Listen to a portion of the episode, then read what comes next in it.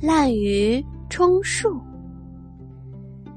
战国时的齐宣王特别的喜欢听人吹竽，而且吹竽的人越多，他越高兴。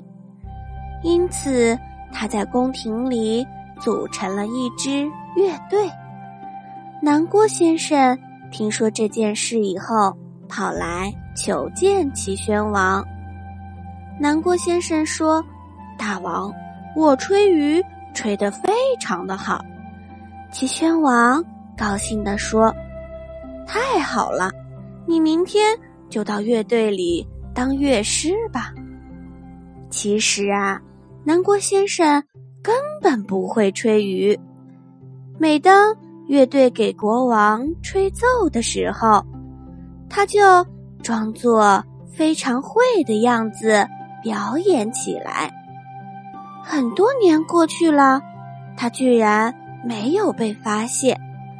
后来齐宣王死了，他的儿子齐闵王继承了他的皇位。闵王也爱听吹竽，但是他喜欢听乐师们一个一个的吹。南郭先生听了以后，非常的害怕。